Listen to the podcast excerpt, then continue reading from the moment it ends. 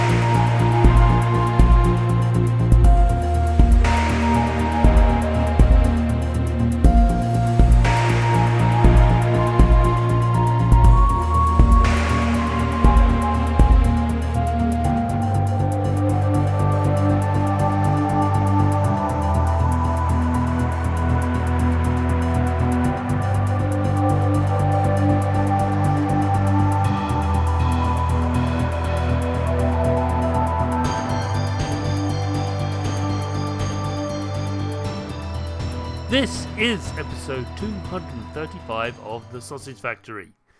In this episode, I talk to Tim Stoddard of Gamepopper Games about their roguelike twin stick shooter adventure game, Gemstone Keeper. But before we delve into that, let's see what else is under Cane and Rinse's umbrella, which is ever growing and indeed vast. The first of which is Cane and Rinse itself, which this week is covering Donkey Kong. That is if you're a paid subscriber. If you're not, then you're listening to Fury. But anyway, that's the subject of Cane and Rinse this week. Next, we have Sound of Play on Wednesdays, where we celebrate the scores. That's the musical scores, not the rating scores of video games, young and old.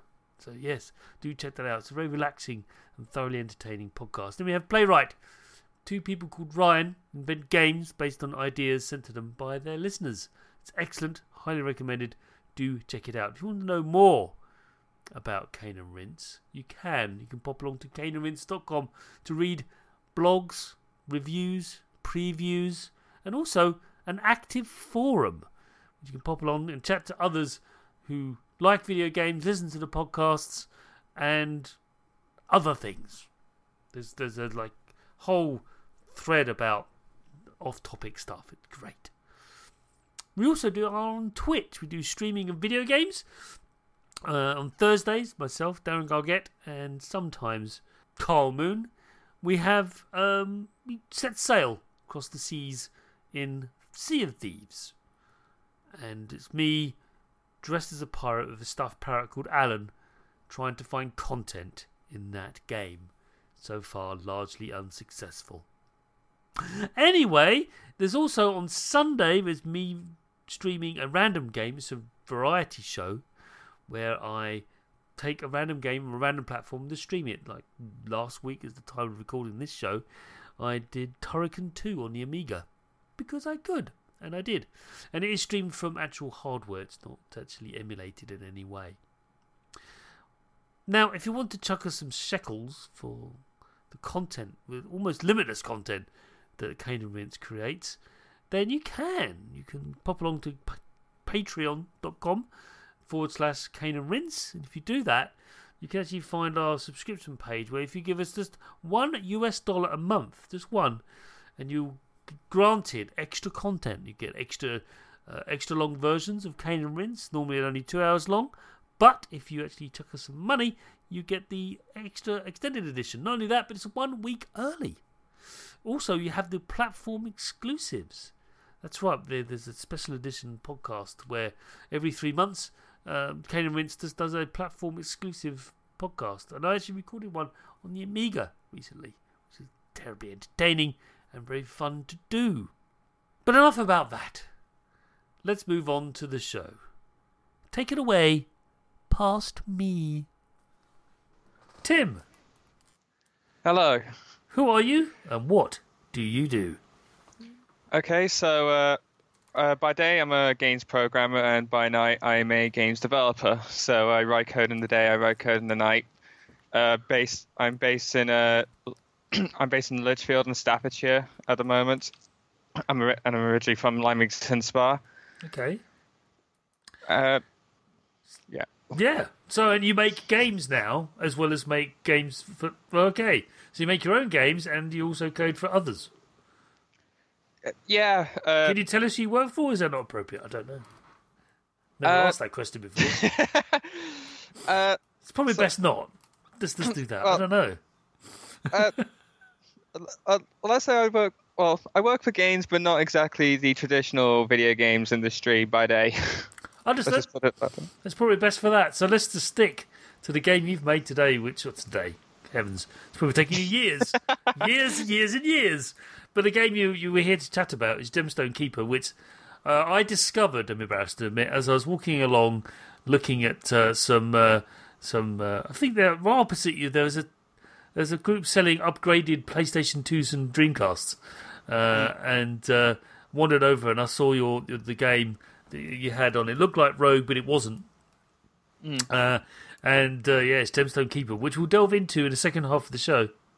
But before we do that, we need to find out a little bit more about you, Tim. Okay.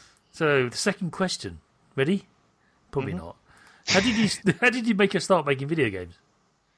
Uh, so I was uh, so I was around sixteen, uh, just start just starting my A levels, and uh, and well, I I enjoyed video games like any other person my age, but uh, I didn't really I didn't really think in the back of my mind if I could really make games until uh, until uh, until the college had a pro- had like uh, an extended project program where you could basically do virtually any you could basically write a report about virtually anything that that you're interested in and get some extra marks. And one of the teachers specifically said that you can make a video game as an example so i thought sure why not i'll give it a go uh, and so uh, over i think over the period of about a year or two i I downloaded a game engine. I think it was a Game Maker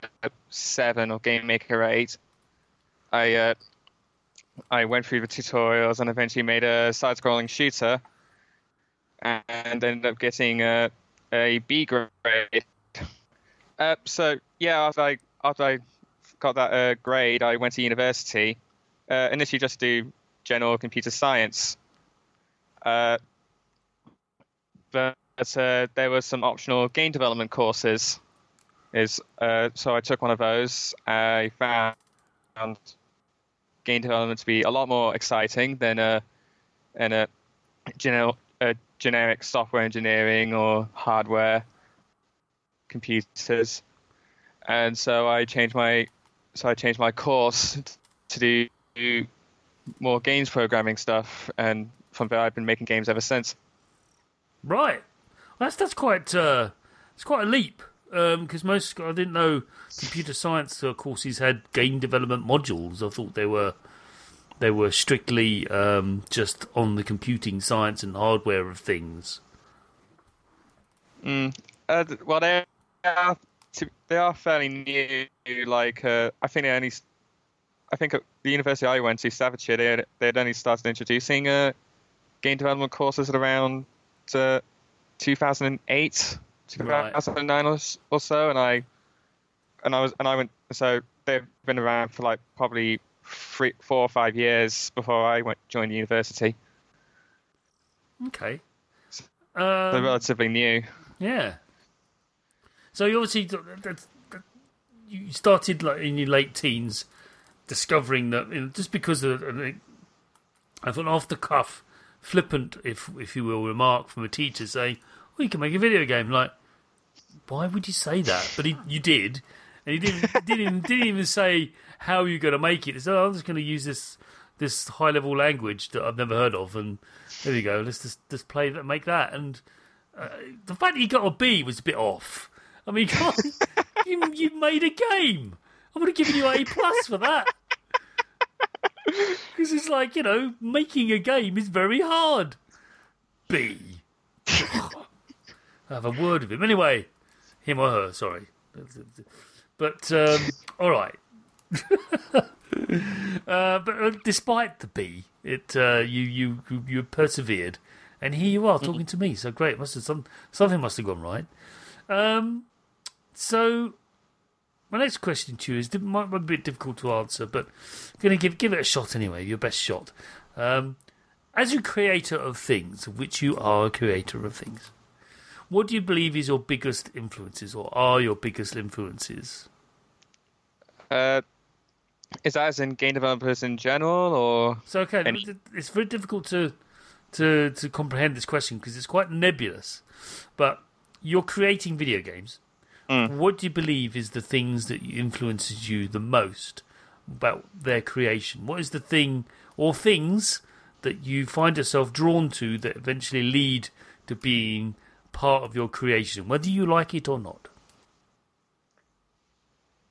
Um, I definitely think that I definitely feel like uh, the games games I like, in particular, I particularly like uh, I particularly like the retro games, which, which, admittedly, growing up was a bit unusual for me because I was I grew up up in like I the tail end of like the PlayStation and N64 era of gaming, but uh, I found myself a lot more appeal to like like the Mega Drive, the Super Nintendo, uh, uh, that kind of era uh, games, but uh, as well as like the old arcade games from like the 80s. But uh, I do like the simplicity of them. I definitely like like the flat. I definitely like the effort they put into like like making the designs all imaginative. In terms of in terms of a actual uh, gameplay uh, gameplay feel and visual style, Jeff Minter has definitely been a strong influence. I definitely like I definitely like uh, I definitely like uh, his uh, his start his style of uh, fat uh, fast paced uh, fast paced games with very fancy bit with like very bright uh, uh very bright uh, vi- vi- very bright visuals. Yeah, um, I think you you haven't made Tempest though, so you know you're all right because Jeff he loves his Tempest. He's not letting go. I keeps, he keeps on making it. I did.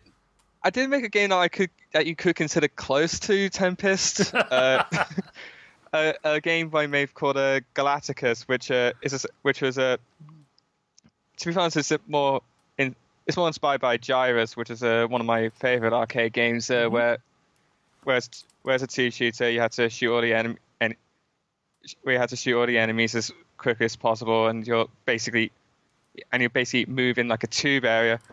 Uh, and funny enough, I went to uh, I met him at a convention once, and I showed him vid. I actually showed him a gameplay video of Galacticus, and he thought it was and he thought it looked quite good.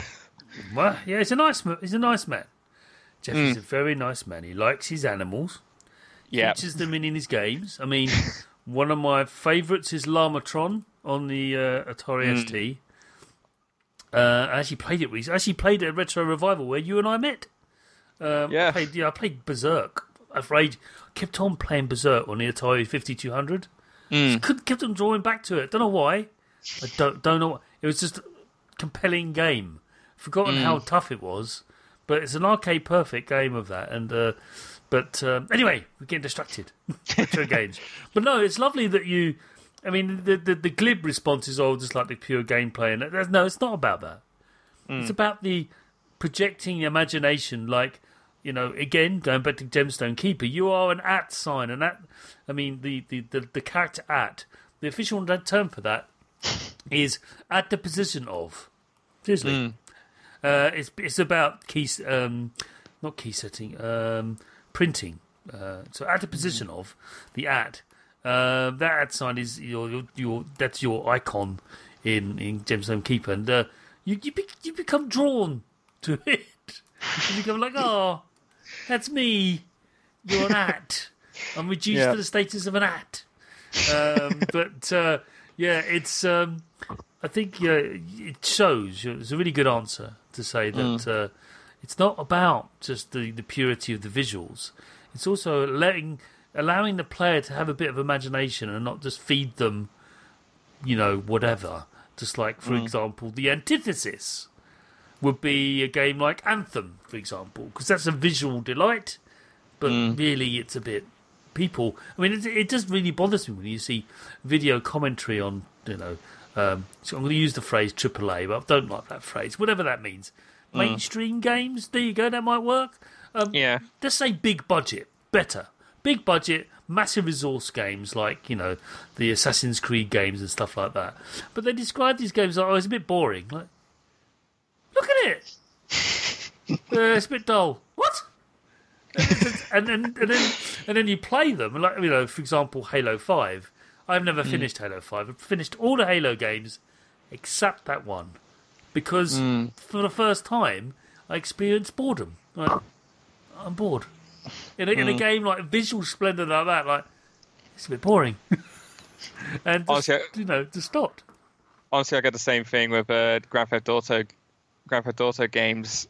For for the longest for the longest time, like particularly like uh, particularly like with uh, since like Vice City, I've I've always had a had a real disinterest in Grand Theft Auto, and my and and my friend and some people around my age group would look at me weirdly because they think it's the think it's like the best game ever. But I I definitely but uh, the problem I had is that it's just that I'm not really a fan of uh, open world games. I'm not really a fan of games that prey, prey themselves on like, look how massive we are. You can do anything you want. Because I just think, well, what do I do for a start? Um, I, I, I think you might have found a little bit of a kindred soul. I do like them, however, you know, I've finished you know GTA Four, never finished Five. Don't know why. I got distracted by something, but no, I I finished uh, Skyrim in about thirty hours, which you and I know is a shockingly short time on Skyrim. But I just I just did the main quest, Tim. Just like oh yeah, they gave me a quest to do. I'm going to do it. And like the game would throw all this stuff at you in my face as I was walking around, going, "Oh, there's an interesting cave going down there." So that's nice. Is it anything to do with the main plot? No. Well, then I'll ignore it. And, you just and that's how I play these open world games. Otherwise, you like you just said, you become overwhelmed. Like, mm. But um, no, I just it's it's uh, it's an interesting point you raise. The visual uh, fidelity is not the be all and end all. Of course, we've known that for decades. you know, look at Pong for pity's sake, one of the most celebrated games of all time. Uh, well, it's not the greatest game. It's whatever. It's still a good game. And there's just two strips and a dot, mm. or not even a dot. It's a square bouncing mm. between them, and yet people still celebrate it. What mm. are you going to do? Whereas, um, you know, uh, so yeah, we'll, we'll, delve into that a little bit later on in the show. But uh, good answer. Now, next question, and you probably I think you've answered this already, but I'm going to let, let you dwell on it again because you might have given another answer. What developer do you most admire in the industry and why? well, I've already said Jeff Minter. You've already said Jeff. Anyone uh, else that immediately springs to mind? Uh, well, I mean, I I mean, even to this day, I still admire like uh, Shigeru Miyamoto. The amount the amount of uh, impact he's left on the industry is just immense. Same with uh, uh, same same with another fellow Nintendo contemporary called Gunpei Yokoi, who invented okay. he invented the Game Boy. Uh, uh, I don't. I definitely looked. I definitely look more or towards uh, some more recent, uh, recent and notable like indie developers. Like uh, you have a, uh, you have Vlambeer. Uh, you have a, uh, who did like like Love Razors. Yeah, yeah, he's a lovely man. Got a lot of time mm. for him. He's got a big heart and he cares a lot about lots of things. So yeah, mm. uh, he, he, yeah, good, good, good shout on on him. Uh, anyone else?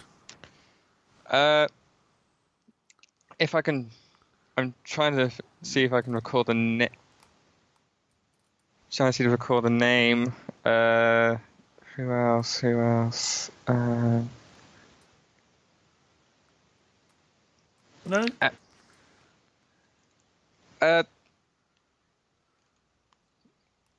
I know there's there's someone in particular, and I'm sh- struggling to come up with an, his na- come up with his name. He What, what have they made, and I can help maybe.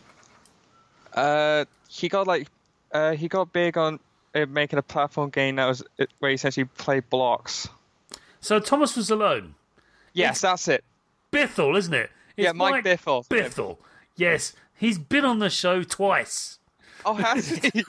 I know Mike for many, many, many years before he even made Thomas Was Alone. I'm not suggesting in slightest moment that I am responsible for his uh, illustrious career in any way. Absolutely not. However, he and I have known each other for a very, very, very long time. I'm happy that you celebrated it because he's he's an exceptionally talented fellow indeed. Uh, and uh, yeah, Thomas Was Alone is one of my favourite games of all time because I never thought I would be drawn emotionally to blocks. but, you know, Thomas, bless him, he was alone. was being an operative phrase. That um, yeah, wonderful, wonderful game. Although I did say to Mike, I said, um, "Why did you make Chris such a jerk?" And he said, "I don't know. Is it something about people called Chris? No, no."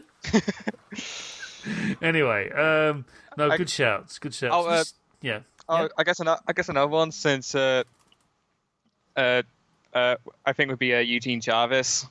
Uh, I mean, I'm, I mean, I love, I mean, I love my, uh, I love my arcade shooters. I love, I love the fast, fast paced and very quick arcade style games. And Eugene Jarvis is like the grand, grand, grandfather of a lot of them.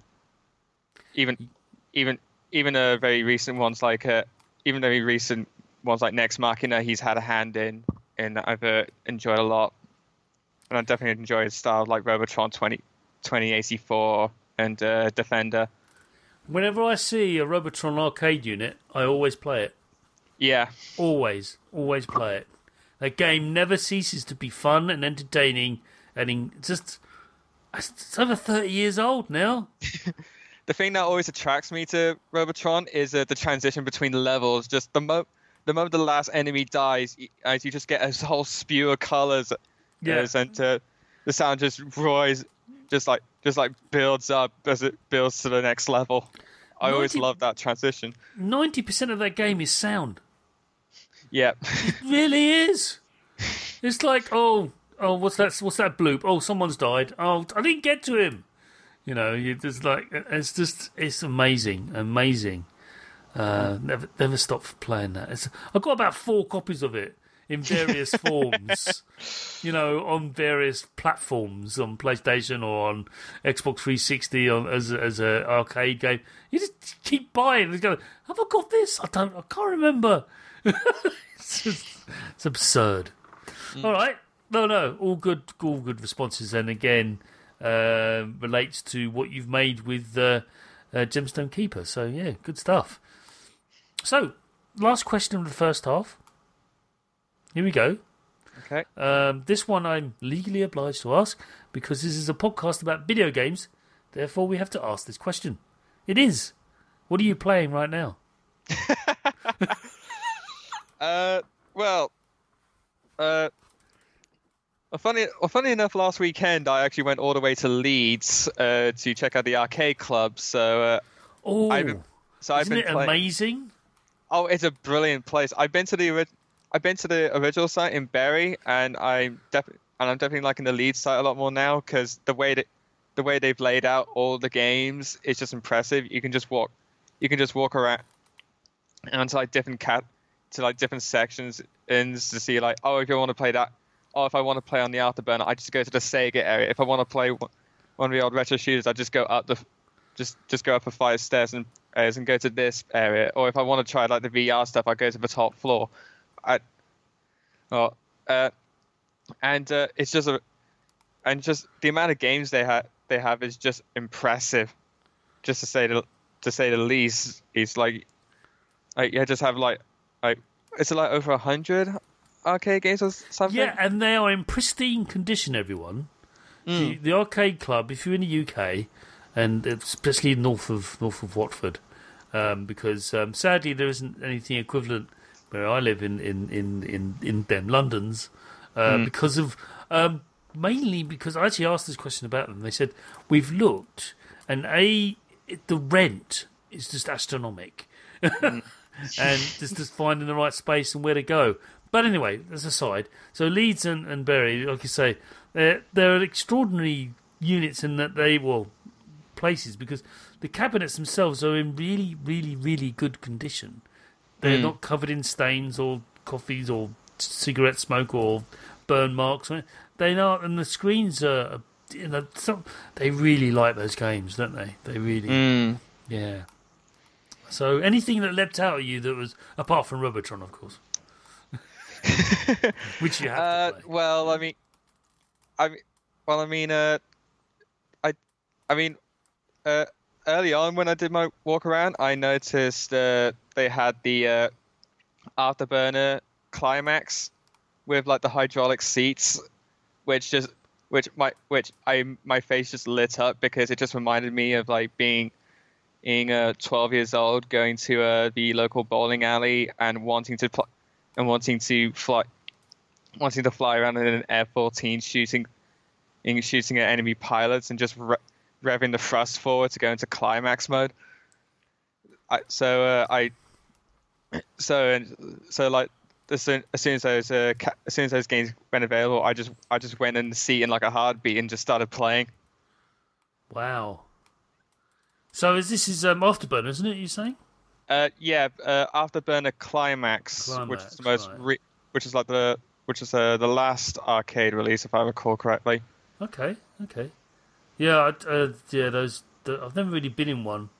Closest I've been into one is the uh, Outrun one, which is Mm. nowhere near as um, intense as Afterburner. Mm. Um, but uh, yeah, I do like Afterburner. It's a good game. A- Mm. Yeah, I mean, uh, takes a bit of getting used to all the um, bullets flying around and stuff. But yeah, once you get your head into it, it's not too bad. The only problem is it's just, it's the it's the it's basically a 3D version of 1942. Mm. Um, so yeah, but it ultimately is a 2D shooter, really.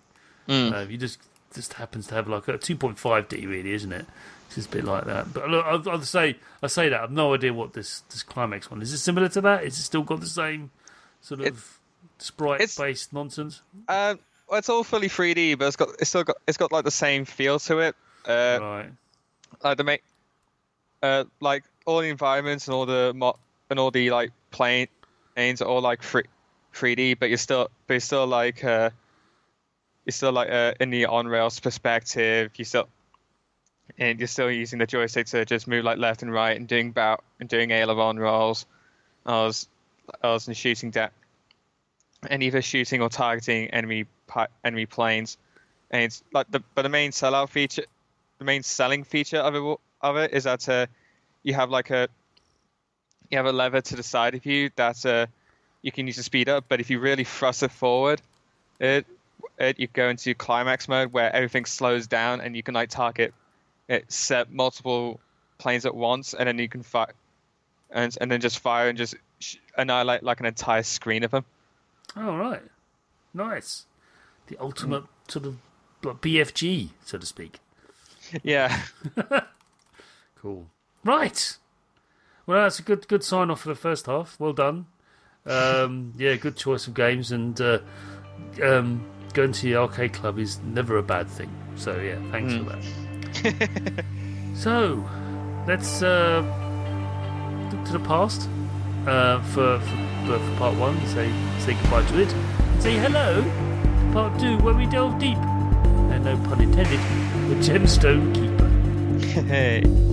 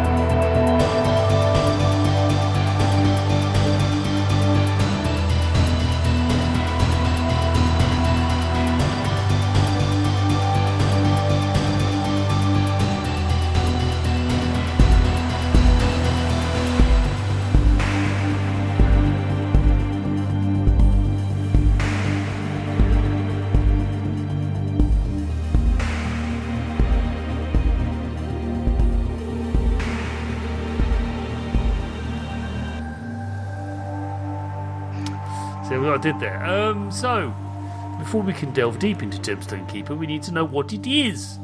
So, in, in your best elevator pitch you can summon, what is Gemstone Keeper? Uh, so Gemstone Keeper is a combination of uh, of an action roguelike and a top-down twin-stick shooter. Uh, you you play it you play as your little as your little traditional at symbol. Uh, you go down and explore caverns to search for gemstones.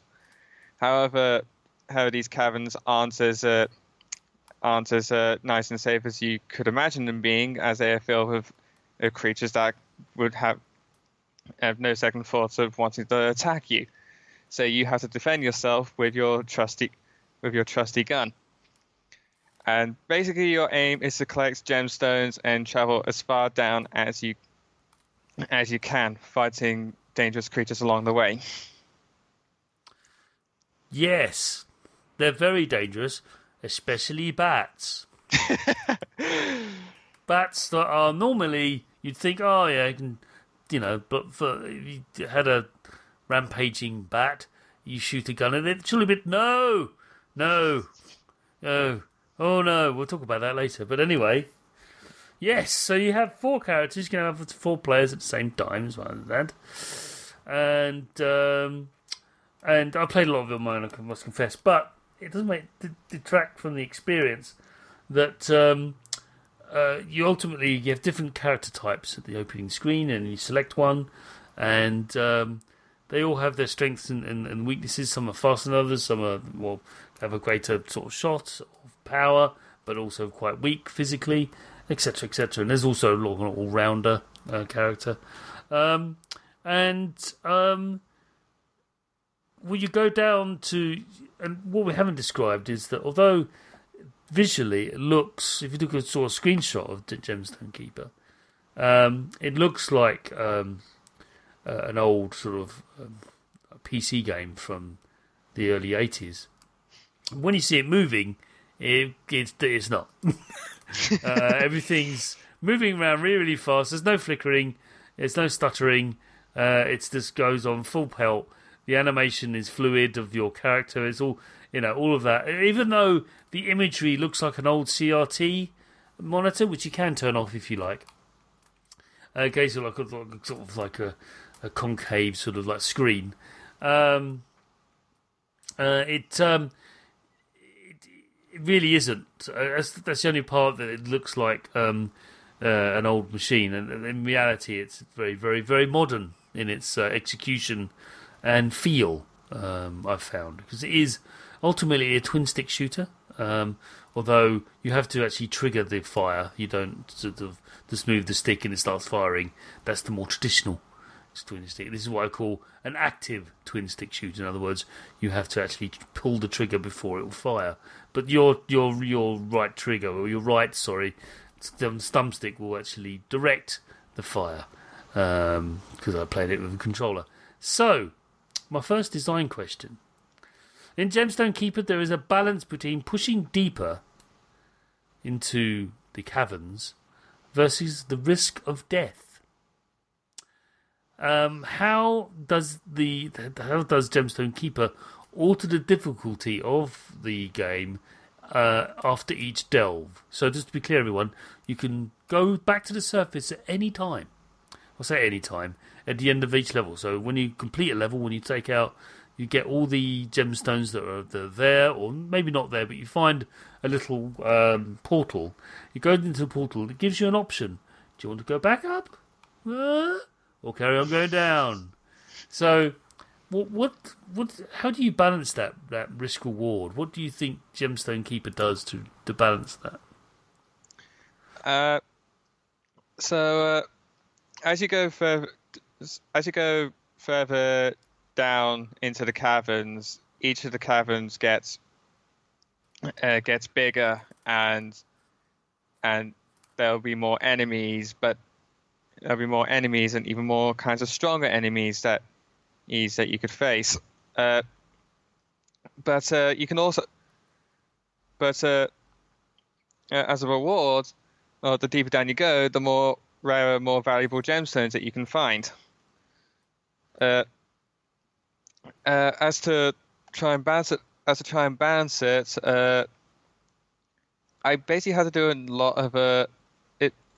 Basically, had to, ended up doing a lot of uh, uh, number crunching. Uh, all the all the all the all the stats of uh, like all the uh, of like all the enemies and the weapons had to be. You had to be a. Uh, well, well, a calc, and I had to methodically uh, calculate calculate to see what would get the more, most fair fair outcome. Uh, just uh, to just- make it sort of a challenge, yes. yes, essentially. Just just so that just so that I but also well, also that the challenge would challenge would try and steadily increase. So it's not so it's not like uh, you play like I like maybe two three levels in and then suddenly just shoots up of in, of difficulty, but just a, but just gradually enough so that you know so that you know uh, uh event so that you know eventually at some point you probably it would probably be best so that you could go back to the service and then upgrade and and get the upgrades and get the new and get some different weapons too and so so that when you get back down you feel a lot more ready That's what I found. You know, I would push it every time. How much health I got left? Ten. I'll be right. this will be fine. I'll be fine. What about the things that no, be fine. But no, uh, what's the worst that can happen? Oh wait. but you know, um, but there are there are boss fights. Uh, I Won't go into details about those. Um, check them out for yourself. They're all insane. Uh, um, the first one I encountered took me by surprise. I thought, oh, I've got this. Oh, what's this? Oh, right, okay. I'll just do the thing. And, you know, I won't say what happens, but yeah, um, does does drop a lot of stuff if you kill it, which I did. Happy to say. Anyway, characters. There's four. And they're all very different. How is each one designed? Um, uh, the inter- actually the interesting thing is that it's is that where you do have where you do give even four as an option, they're all they're all randomized at the start. See? So Yeah. so So a lot. so along so random random name, random appearance, as well as randomized stats. Uh, and usually had it and usually had a different differs that uh, where uh, is that uh, it's assigned to that where a character has a has strengths in one area, it's a they have a weakness in another, so they may so they may be strong on attack, but they'll have a but they'll have a weak defense, which means anytime they get hit, they get more damage. More damage you get, more damage. The more damage you get, the more damage you'll receive. Uh, and same with like, uh, same, same goes to like like speed or agility. You may be qu- uh, speed and agility. You may be fast, but you're slow to react. Uh, but or you could be quick to react, but you move don't move as quickly. In that sense. Yeah, I- it's um, I find it fascinating, sort of messing around with different characters and exploring the different. And it does feel like a different game when you have these different characteristics. You have to alter your tactics quite dramatically, and uh, to hear that they're randomised um, is quite an eye opener because um, the very definition of new game plus, well, yeah, it just keeps on giving. um, one thing, that one game that keeps on springing to mind, we haven't mentioned yet, and I'm wondering if there is any influence from it into Gemstone Keeper. I just want to want to want to test the waters a little bit. Is um, how much of Gauntlet is in this game? Uh, I'll be honest, that's a new one. right. Uh, I mean, I have, I mean, I have tried out Gauntlet like maybe once or twice, but uh, I, but uh, I've often found that it's a lot more. That game's a lot more fun to play in like a cooperative sense because it usually it, it encourages you to play as like four characters at once. Yes, yes. I just I just found it quite fascinating how there's aspects of, of, of Gauntlet in that you you have creatures, very hostile creatures, especially if they're bats, rushing you, and um, you then have to desperately shoot missiles at them or missile or weapons, you know, whether arrows or axes or spells, and you have to back away all the time. Mm. And it just struck me as that that's what I found with with uh, with Gemstone Keeper is that you are I'm finding myself having to back myself into areas that I know are safe because I've been Mm. there and I've cleared it uh, to a point. Uh, and uh, unless you're in the ice level, then you go skating around everywhere, um, which is always fun. And like, oh no, I don't want to go there. Oh, never mind. Uh, and um, it just, it just parts of it struck me as like, you've, but clearly not. So what, what was the? I mean, what, what? It's, it's, it's not that aspect at all. I mean, they're both dungeon crawlers, Mm. but it's just not. I, I just wondered how much has been has bled into Gemstone Keeper, but you, you think not because. Um, I mean, there are uh, environmental effects, for example. We can talk a little about those instead. Tell us about how they come about. Was it because it, was it just to make the uh, increase the challenge of the player? Was it, were they always there, or was it something Uh, you added later?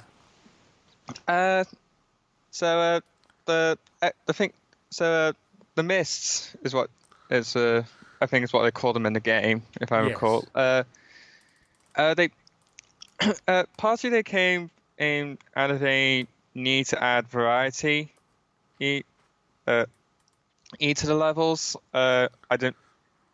I mean, I didn't want them to feel too too repetitive, so I figured I'd add, add some sort of random sti- some like and random effects to uh, you know, put keep try and keep the player on guard.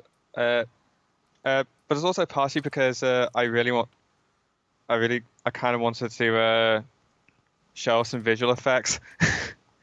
like I wanted Right. to show, like I wanted to show, I wanted to show off the ability to use motion blur. I wanted to, I wanted to show off what the game would look like if, if you, if it if it felt like you were moving in slow motion or your view, field of re- or like your field of view was deliberately restricted. I just the same, uh, same, uh, but although the same, uh, same thing kind of went with uh, the uh, ice and the fire caverns and as well. I wanted to add, I wanted to add some, add some little extra details that the that could that could uh, uh, keep the play keep the player on their t- keep the player is on their toe as, well as uh, as as a supply some uh, effects that uh, probably w- you that probably wouldn't appear just on the standard levels themselves. No, no, no. It's um, yeah, the exploding lava bombs. They, they were, they were,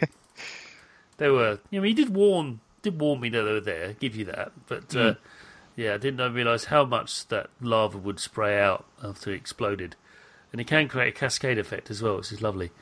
But um, no, no, you're right. It does add a bit of variety to the experience and makes you uh, change your tactics somewhat. Mm. So, last question, um, and uh, this is really about the visuals. hmm Um, so, the use of ASCII art, which is what it is, uh, it's a bit of a throwback to the original Rogue, of course, hmm because this is a roguelike or rogue-ish game. Um, what impact has this had with representing the creatures and the environments uh, the players find themselves in? So, having chosen this simplified uh, method of uh, showing or, or uh, yeah, this sort of simple graphics. What is what the impact has had that on the design of the gameplay itself? What do you think has done? Um, I mean, so when it came to like designing stuff, uh, designing basically anything for Gemstone Keeper, I did kind of have to think out of the box. Uh, although one exact, although one advantage, although one slight advantage I had with uh, with Gemstone Keeper's art style as opposed to more traditional ASCII arts for like games like Dwarf Fortress or Cogmind or the original Rogue or ADOM, uh, is that uh, is that I is that uh, I'm not exactly. Is that the the the characters is the symbols themselves aren't exactly fixed in place. They can be free. Uh, they can be uh, not. Uh, they're not. not they can be, moved around, and they also can be rot- rotated and scaled. So, uh, so uh, instead of instead of it being more like, okay, now what symbol in this whole character set can I use to represent and a a bat or a rat or a crab or scorpions or and it's, but it's more it's, but it was more of a case of okay so how uh, how can I take this symbol and and manipulate it so it looks a lot more like uh, like the creature I want? So for example with the uh, so for example the rats are base are essentially just the the symbol for the cat the character symbol for the number six, just rotate it on its side. Uh, you get you do get ones that uh, don't get manipulated that much, like uh, the bat, like bats are just like uh, the small O symbol and just slash and just slashes that are just uh, positioned and that are just positioned in a certain place. There's no like yeah, yeah. rotation in that. But uh, one, but uh, the ones I found had a lot more fun and the designs were the ones where I ba- I could basically just take the cat, just take the actual characters themselves and just place them wherever I want. I can rotate them wherever I want. I can make them just as big or small as I, I want. And combine them with other characters just to make the, just to make uh, uh, what I need to make. Uh, and that's and uh, and when it came to actually uh, he writing out writing out the code to make writing out the code to make them present presentable. I would just I'd run a build. I paste out a tech uh, like a whole texture sheet, like all the sprites, and I can just inspect this. I can just inspect the uh, all the the texture sheet itself to see like where what like things I can just modify slightly, and then easily just go back to the code, uh, uh, uh, make a few modifications, and recompile, rebuild, recreate the texture sheet, and just uh, in, in, in, and just uh, see what the changes look like, and I, that's how I, uh, that's how I mainly worked when it came to uh, the art style, uh, and so uh, I'm not sure uh, if it, I'm not sure how much of it I could say is like cheating when it comes to ASCII art. I mean, I wouldn't like to think of it as cheating, but I like to think it's just my. I like to think of it more as, or as just a, of a more, as of it being a more abstract approach to ASCII art, a lot more of a looser uh, definition of a, uh, of ASCII. But uh, when it comes to designing stuff, I feel like I have a look. I do feel like I have a little bit more freedom, even though I'm still at the end of the day purely designing everything using only just only the text that you can find on an ASCII character set or a Unicode character set. I think the one thing that I struck me, and it's something that's um, immediately sort of presents itself when you start playing Gemstone Keepers, it's the sound. Mm. That, I believe, you've had to really crank up the sound um, design for the Mm. game in order to understand that. What's that? Well, what's it sound like? Oh, that's what I've found. It's not everything makes a sound, though. I have to say, there's some creatures. There's a little white creature that's about I don't know what it is, but um, he doesn't. That doesn't make a sound. But uh, most of the things do, and um, yeah, the, the rats can be really terrifying. But um, yeah, um, they do. They, they they run very quickly at you. Uh, um, but uh, no, that's the thing that struck me about um, about the game is that the, the, the, sound design seems to have been increased, or say increased, in, enhanced to to counter the say simplistic but sort of unique visuals of the game in order to, to communicate to the player what on earth they're shooting at. so uh, yeah, um, it's, it's I mean, the bat's a little bit obvious because oh yeah, it looks like one, kind of. Whereas the the uh, the rats don't. They're just sort of like you say, sixes on their side. Could be a mouse. I don't know. But yeah, it's really, really, it's just really, really fun and uh, lovely way of presenting the world. It's a simplistic and pure way of looking at things. Mm. So, Gemstone Keeper uh, by Gamepopper uh, is out now on Windows PC. Any other platforms? I can't remember. Um, it's also it's also out on uh, Linux, both on Steam. Right, and uh, but it's also well, I saw the Switch version. At, Yeah. Uh, so Yes. that's currently being worked on, is it? Yes, that's correct. Uh, I've been working on it. Uh, that's what I've been mainly working on this year is uh, porting the game over to the Switch. I'm hoping to have it at least ready by the end of the year. Yeah, it's a good uh, good platform to to land it on. Mm. So yeah, best of luck with that. Thank you. So Tim, it's been fantastic having you on. Thank you for sharing your experience of designing and uh, creating Gemstone Keeper. Oh well, thank you for inviting me. And um, I do wish you the very best of luck in this and all your future endeavours. And you're more than welcome to come back to tell about whatever next game you have up your sleeve. thank you very much.